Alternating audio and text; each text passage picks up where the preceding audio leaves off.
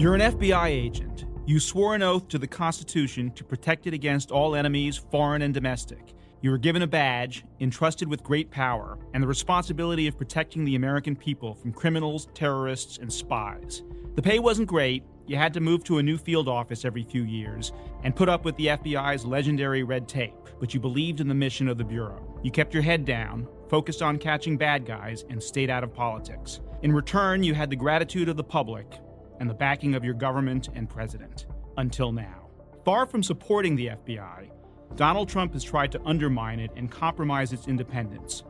First, he sought a loyalty oath from James Comey and pressured him to drop the Bureau's investigation into National Security Advisor Mike Flynn's ties to Russia. Then he fired Comey and later called him a nut job to the Russian foreign minister. He's denigrated the entire organization, tweeting that its reputation was in tatters. Trump's Republican allies in Congress have gone along for the ride calling the Bureau corrupt and in the grips of pro Hillary Clinton's secret cabals. Today, in the face of these political attacks on the FBI, polls show an increasing number of Americans are questioning the trustworthiness of the country's premier law enforcement agency. What will that mean for this storied institution and the 13,000 rank and file agents charged with protecting the security of the nation?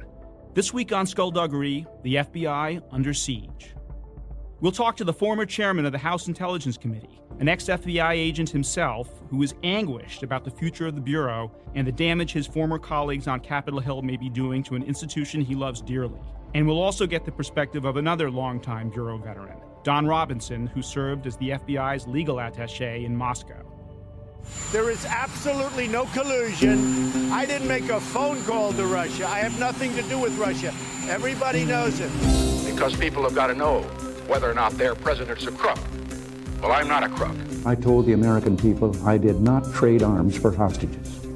My heart and my best intentions still tell me that's true, but the facts and the evidence tell me it is not. I did not have sexual relations with that woman. The British government has learned that Saddam Hussein recently sought significant quantities of uranium from Africa. How many times do I have to answer this question? Can you just Russia yes no is a it? ruse. I'm Michael Isikoff, Chief Investigative Correspondent for Yahoo News. And I'm Dan Klaidman, editor in chief of Yahoo News.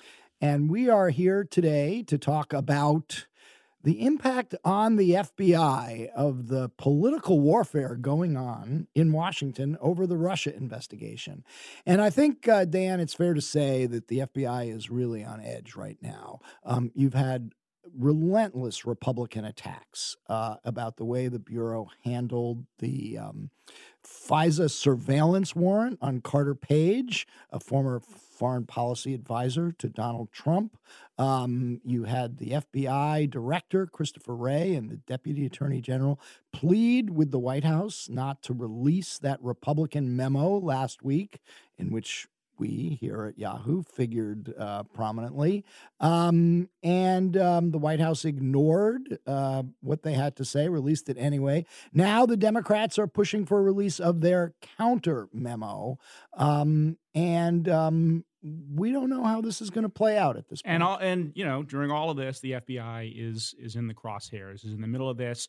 A very uncomfortable place for FBI agents uh, to be. They, you know, they want to stay out of politics. But let's remember, you know, you just cited the most recent uh, episodes, uh, but we have a president who fired uh, his FBI director uh, not long after taking office.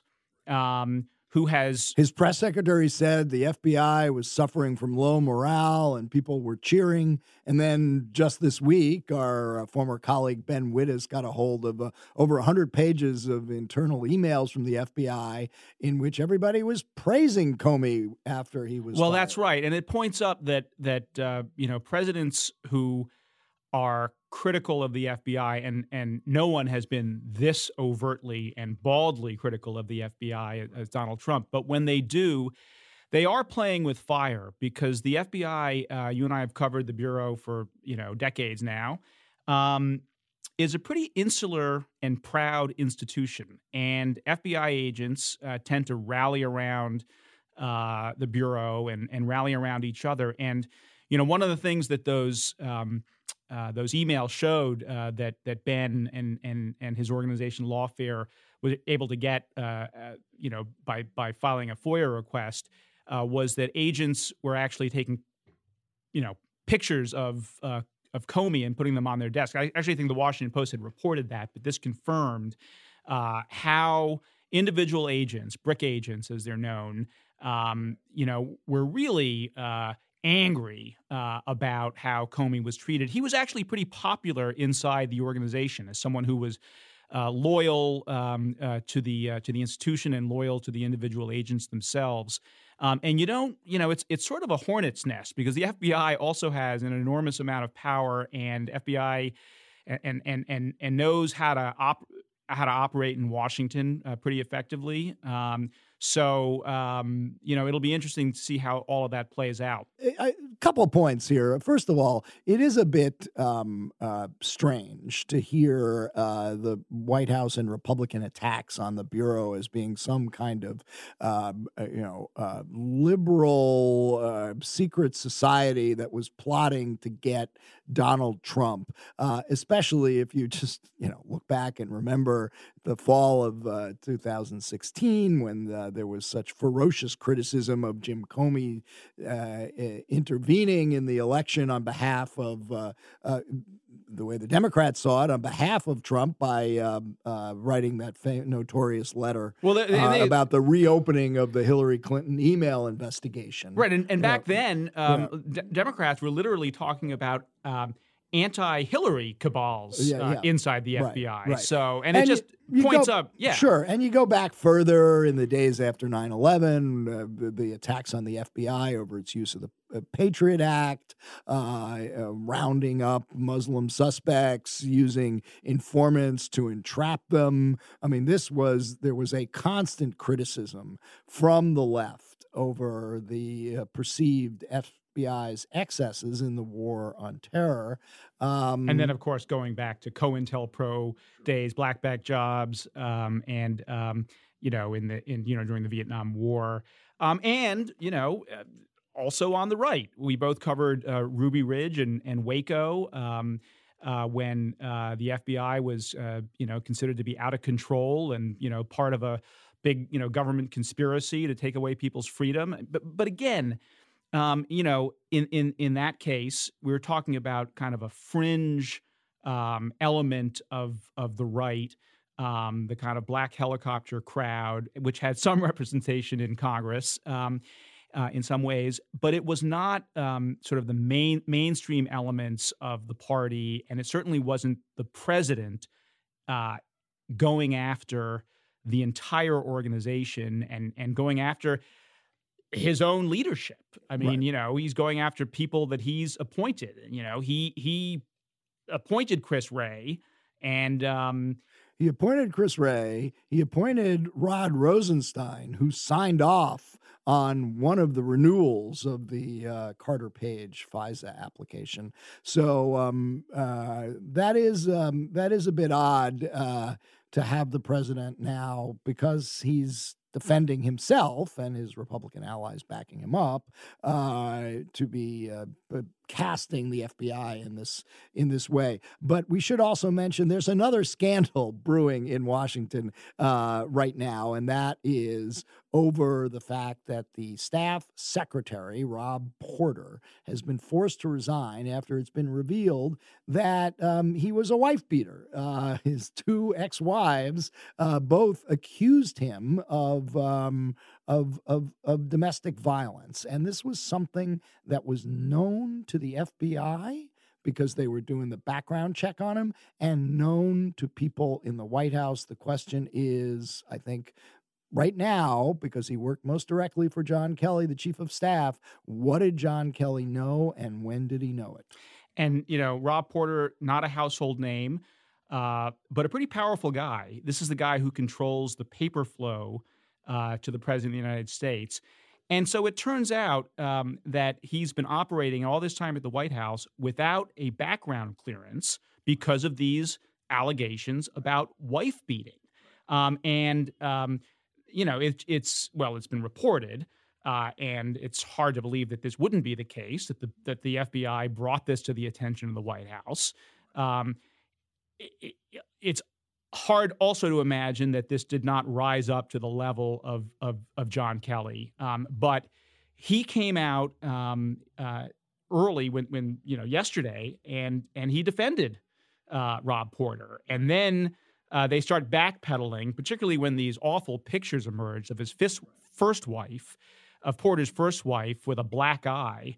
Um, and then uh, late yesterday, uh, there was a second uh, statement from John Kelly about this new information, um, and uh, then distancing himself from um, from Porter. And now Porter uh, has resigned and is is leaving the White House. But a lot of questions about right. this, and um, you know the classic, you know uh, scandal uh, question: what what did he know and when did he know it?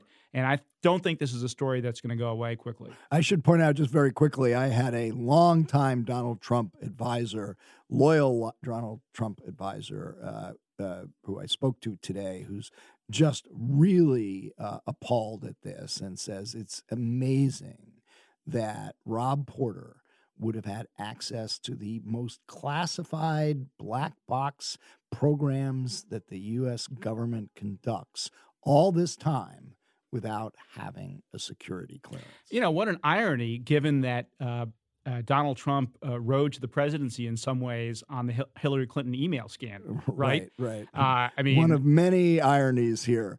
All right, we are joined now by Don Robinson, a uh, former FBI agent, veteran, uh, who also served as the FBI's legat in Moscow. Uh, Don, welcome to Skullduggery. Thank you. Happy to be here. Um, so we are talking about the impact on the FBI uh, of the uh, from the ferocious attacks by the White House and uh, its Republican allies in Congress. Um, as you are watching uh, what's going on in Washington right now, with the bureau right in the middle of this, you know, political warfare between uh, Democrats and Republicans over the uh, Russia investigation, what what do you make of it? What goes through your mind, and how, what impact do you think it's having on the FBI?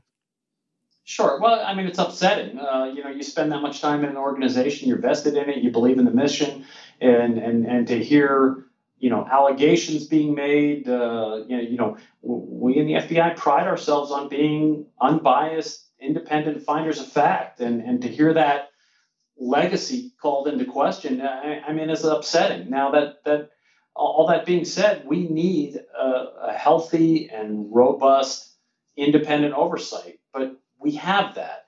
And and what what concerns me and some of the other uh, uh, retired agents that I've, I've spoken with is is when politics gets ahead of that oversight process. Um, we in the FBI are big believers in in procedure and protocol, and, and, and we have we have that. We have a protocol let's let the, the oversight system work and, and let's let investigations play out and the chips fall where they may. Uh, I mean, if there was misconduct within the FBI, then uh, I, I, don't think anybody has ever accused the the FBI or the Department of Justice of having a gentle disciplinary system. So, I mean, you know, if there was misconduct, that's going to be found out and it'll be dealt with. The FBI has come under, you know, withering criticism in the past. Certainly, you know, the disclosures about J. Edgar Hoover's abuses over the years. Uh, there was plenty of criticism about um, uh, the war on terror and the Patriot Act. Uh, you know, from time to time, the FBI does get caught in the crosshairs. But do you have a sense that what's going on now is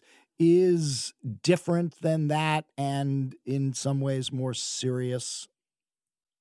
Yeah, I get the sense now. I mean, I mean, we've weathered those storms before, and, and there have been times where the FBI, you know, you know, had to answer some hard questions. Up here in North Idaho, this is, you know, we, we had a lot of questions about the incident at Ruby Ridge, and and that still resonates through the region here, and and uh, you know, the organization had to had, had to take a look at, at that. Uh, you know, questions that come out of Waco, policies and procedures, and how we handle certain things. But we become stronger as we come out of the other end of that. We're a better FBI because of that robust oversight capability, because of our own internal analysis of, of what went wrong, and and we build a better FBI that way.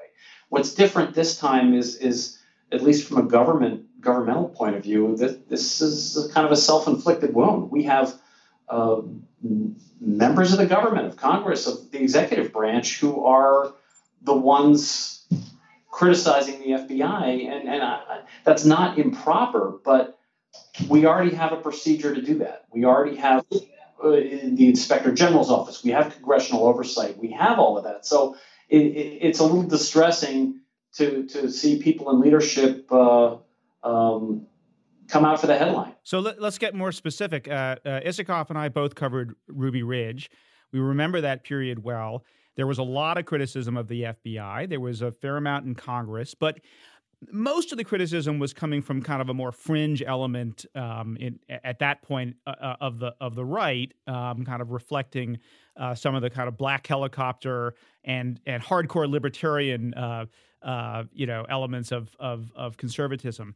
Um, you even though there was tension between uh, the then President Clinton and the then FBI director Louis Freeh, you did not have the President of the United States uh, you know, attacking the FBI as an institution, attacking, uh, you know, firing FBI directors uh, in the way that uh, that President Trump uh, fired Comey. It seems to be a different moment in in large part because the president of the United States has taken on the FBI. Isn't isn't that the big difference here?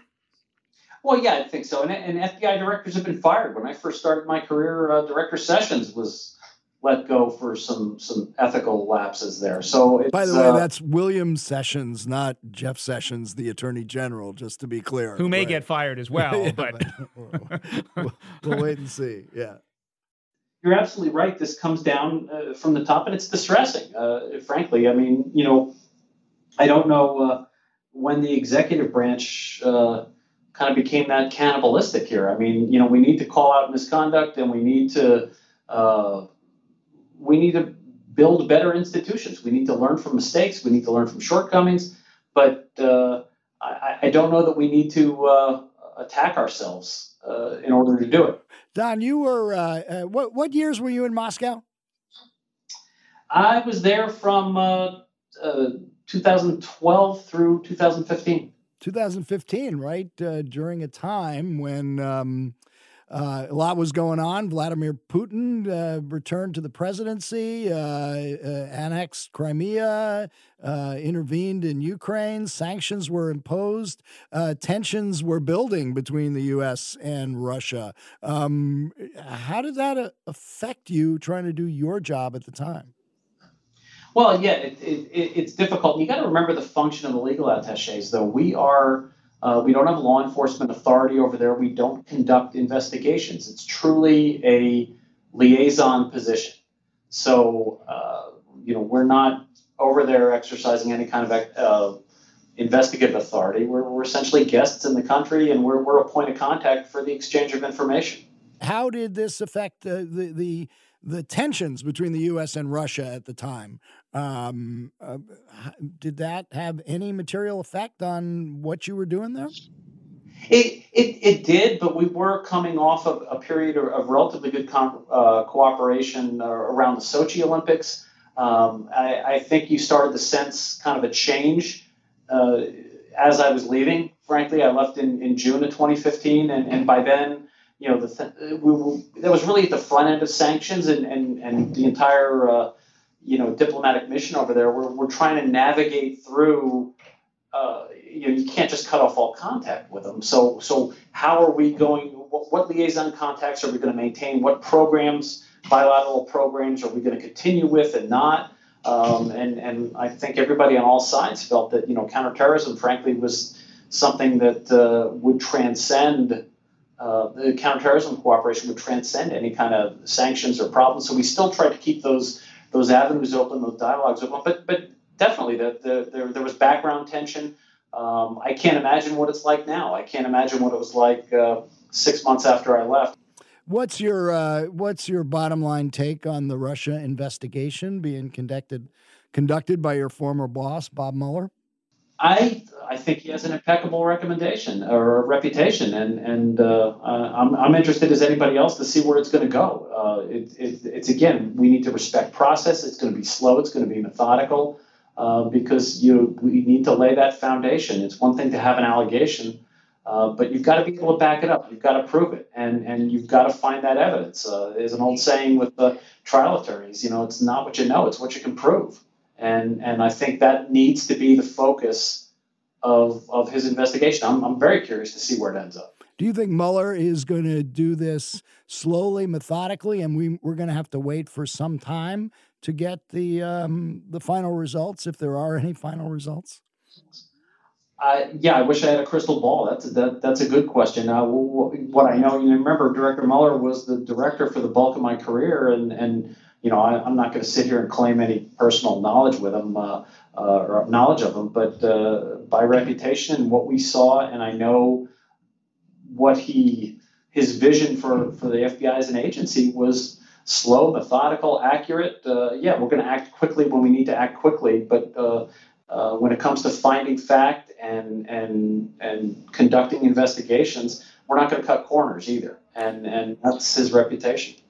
Hey Don, um, thank you for your time. We're gonna we're gonna end it here. Just one last question. I want to come back to where we started, and I want to get your sense of how worried you are about the future of the bureau, uh, given that it has been under uh, political attack uh, from uh, both the executive branch and some elements in Congress, and that you know it, it is it is I think as we discussed before in some ways worse than it's ever been.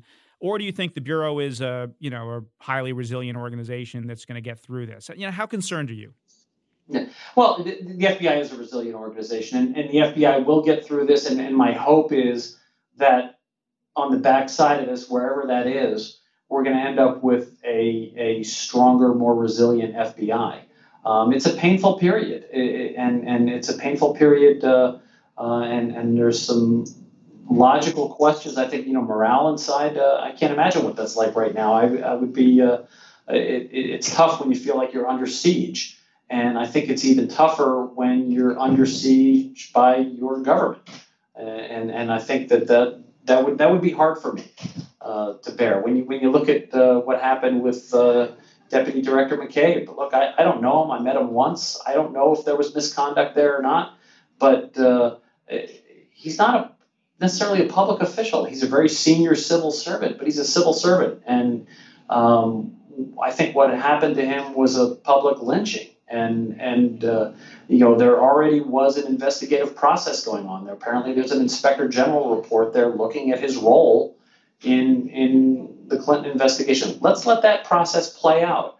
Um, if you if you look at it, what really bothers me about that again, and I, I don't know whether he committed misconduct or not. I don't know the man, but but if you think about it this way, the criminals, terrorists, and drug dealers that the FBI arrests are afforded more due process than McCabe was and that disturbs me.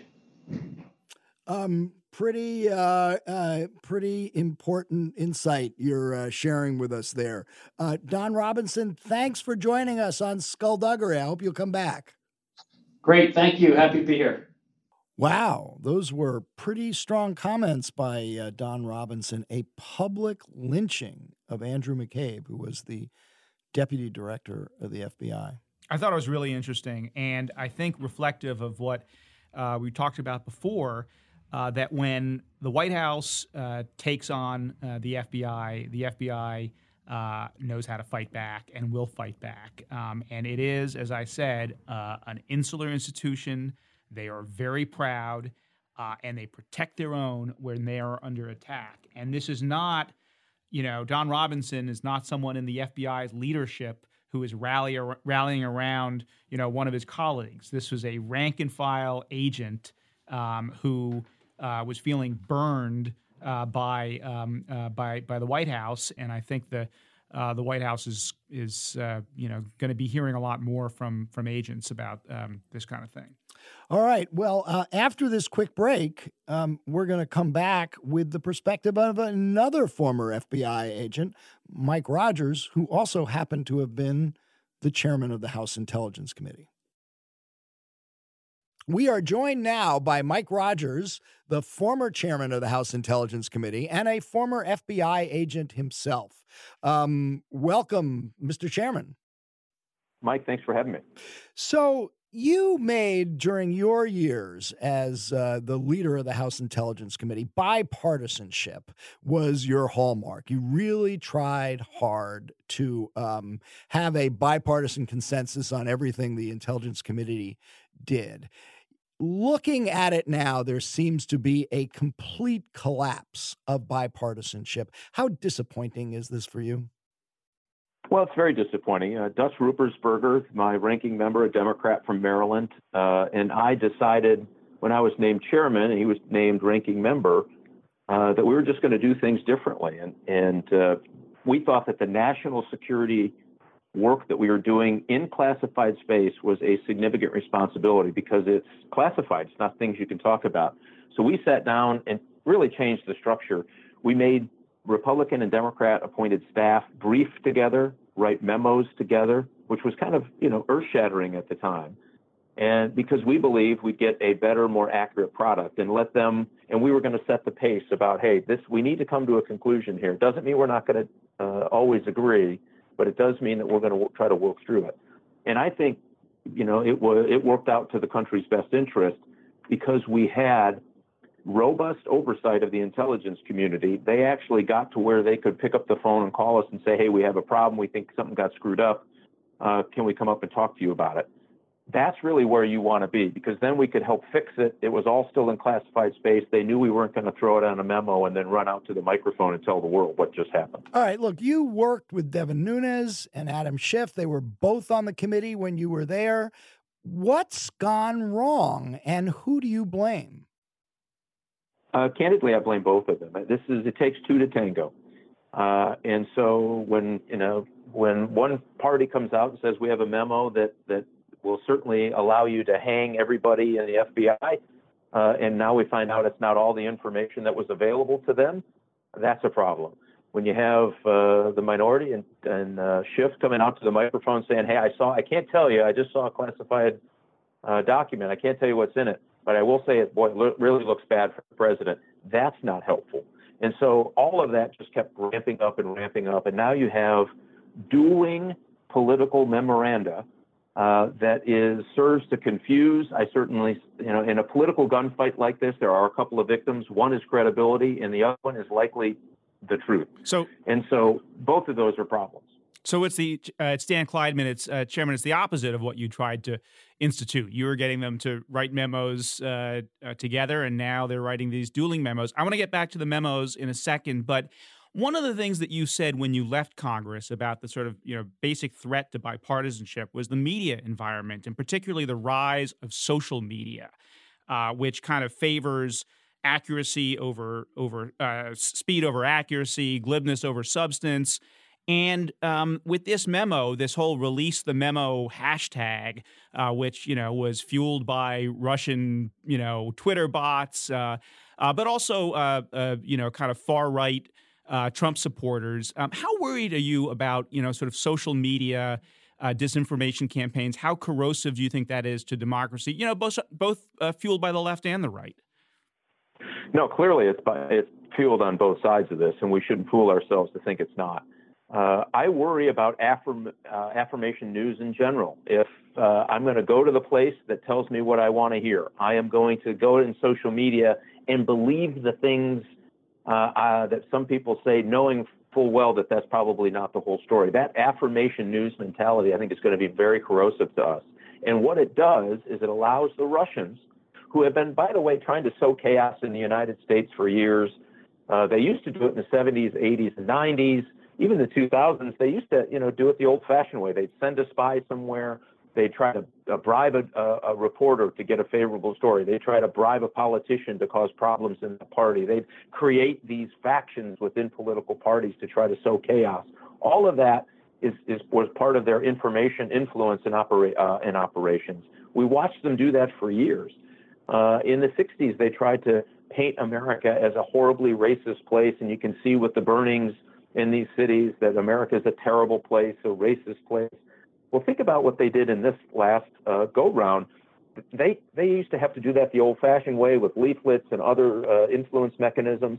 Now they can get into you on your personal device that's in your pocket or your laptop at home in a way they never had access before. And I argue it was a pretty influential campaign that they ran.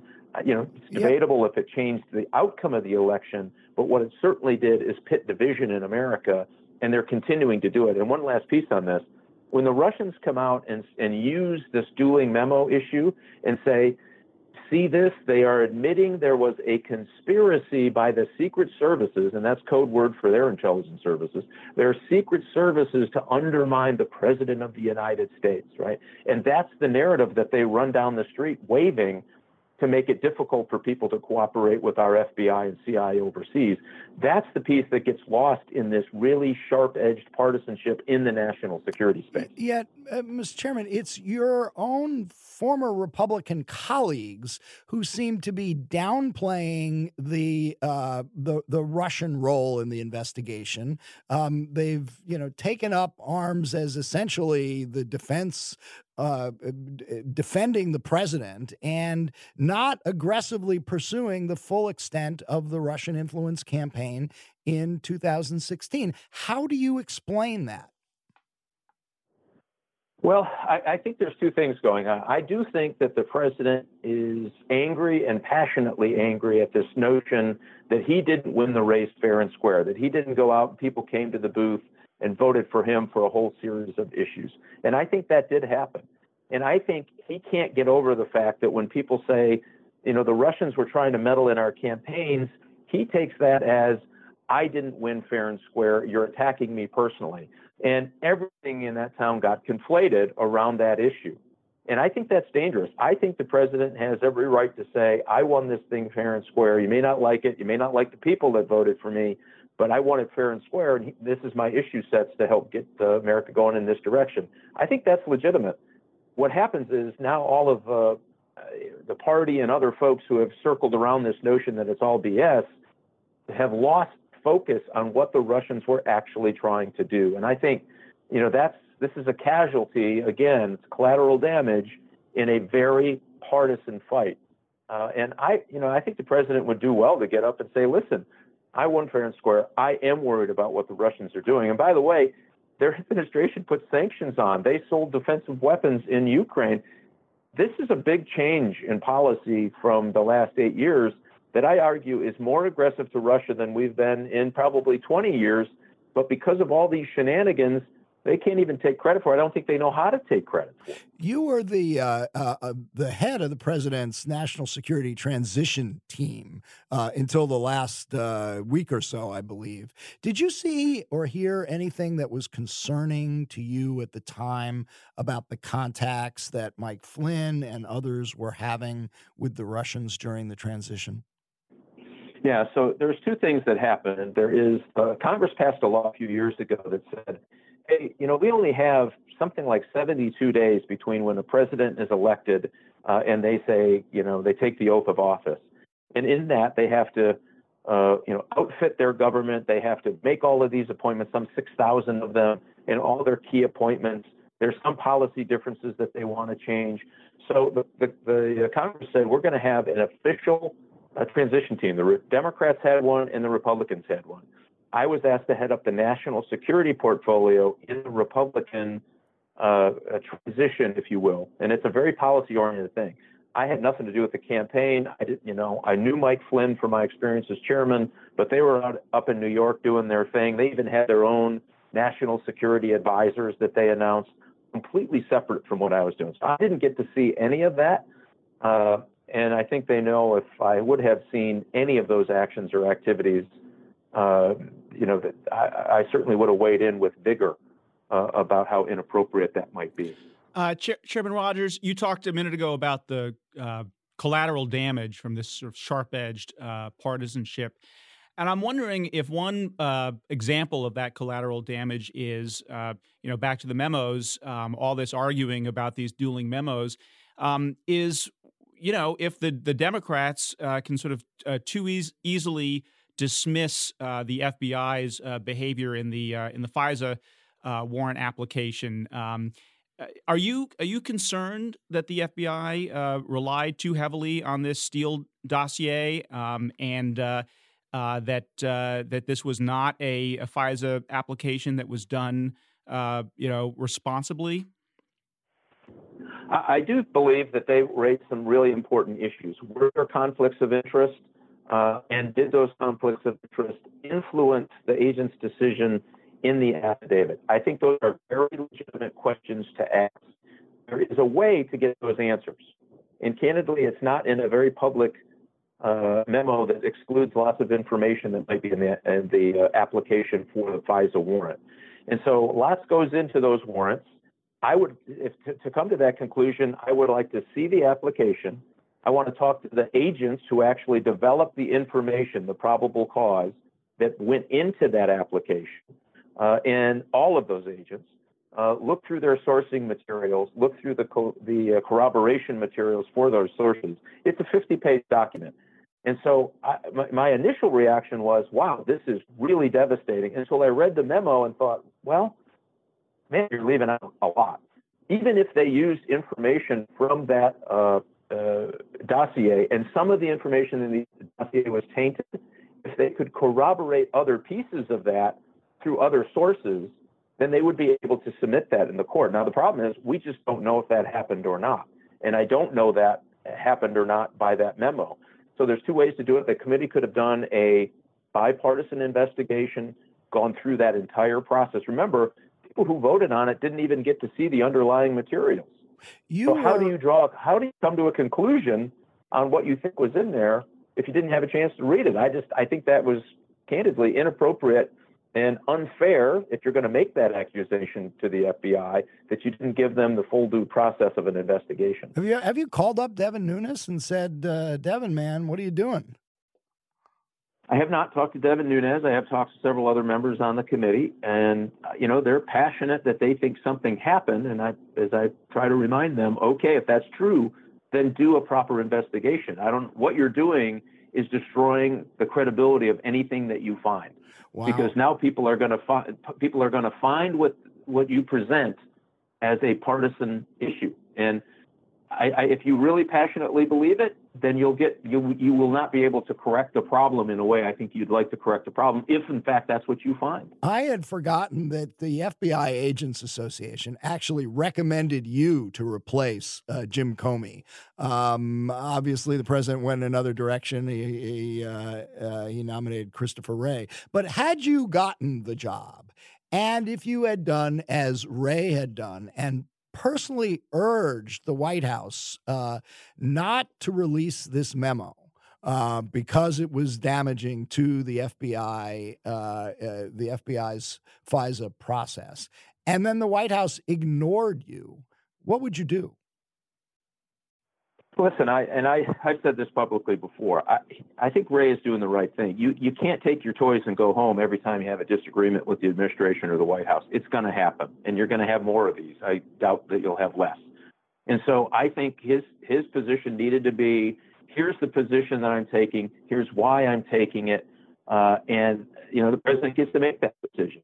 You got to wake up tomorrow and and continue to build uh, and, and build on the successes of the greatest law enforcement agency it, literally in the world. It is the envy of the world.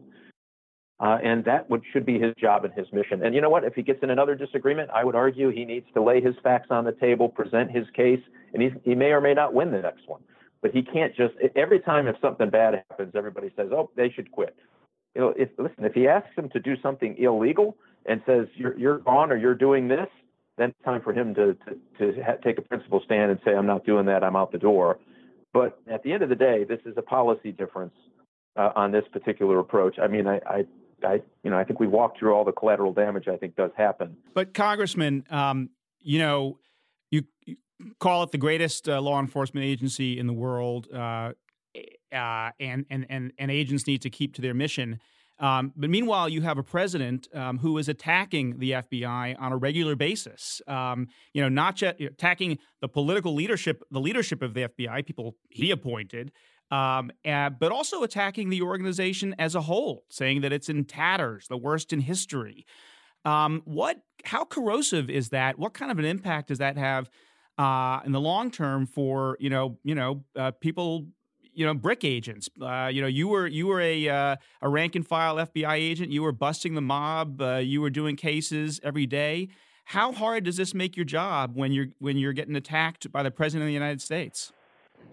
Well, those, those those kind of sweeping comments will have consequences, and it's going to have consequences to the men and women who are actually doing just that.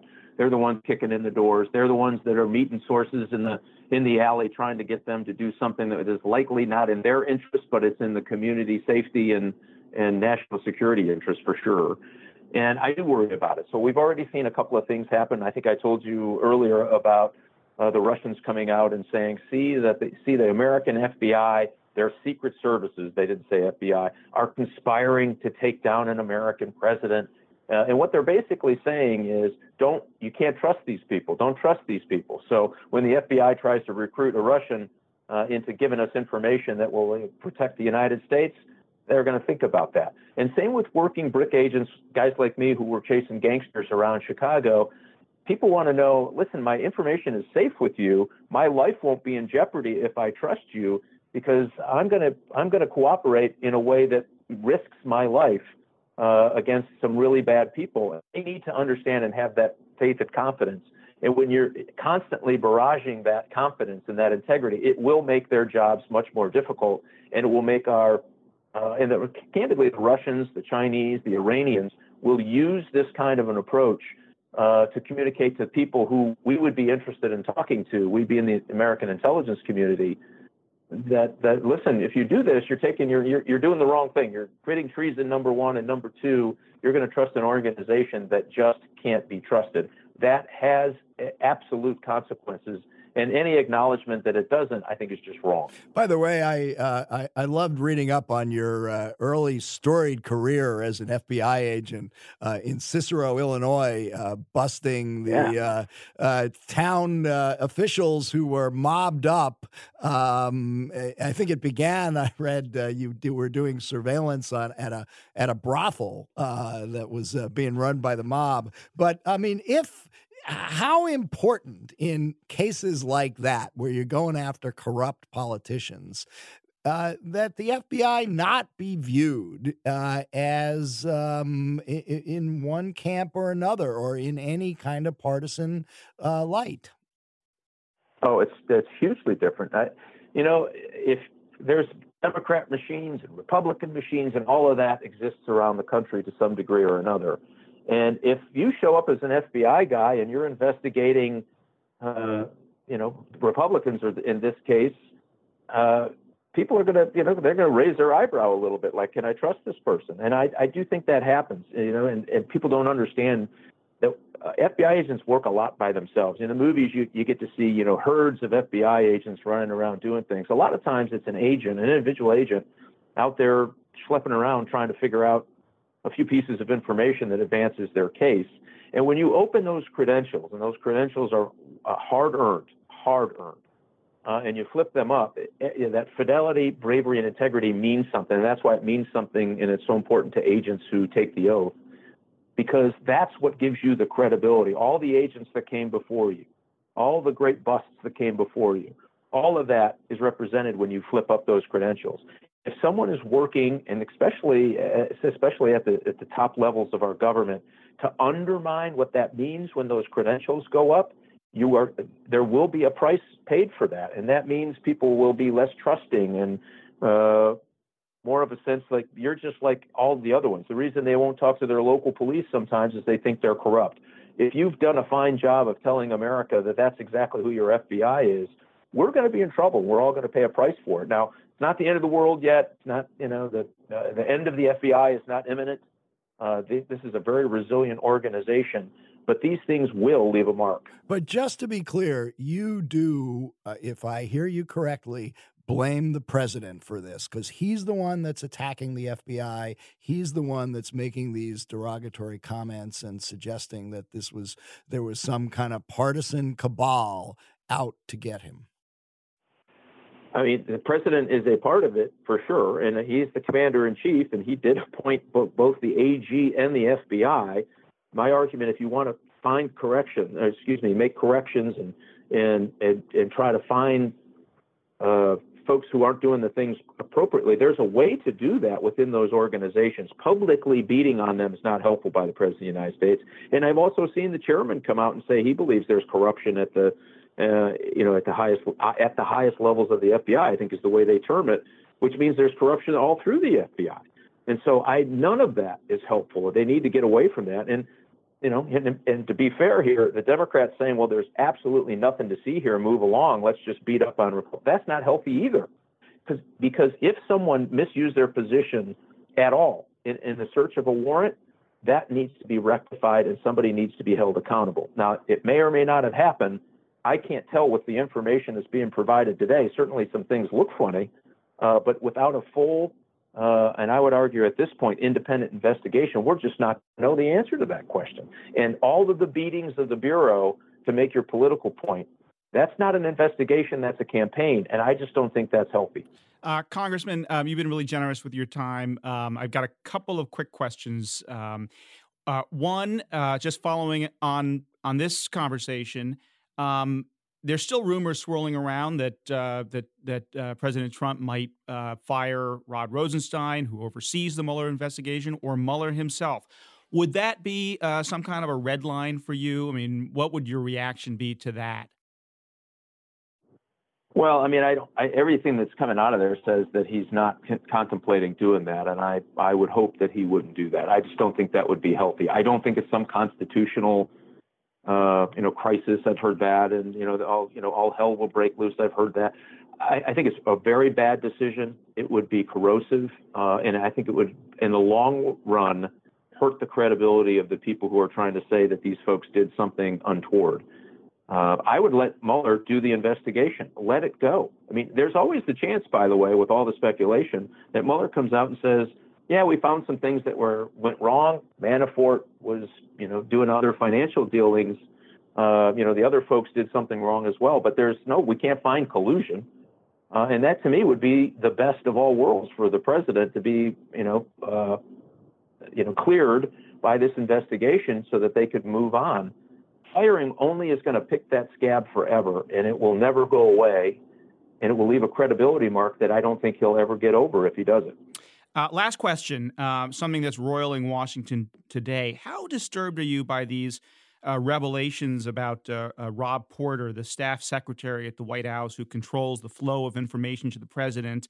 Uh, allegations that he, you know, essentially beat his his wives, domestic abuse. Um, and that the White House and John Kelly, the chief of staff, has known about this for possibly months.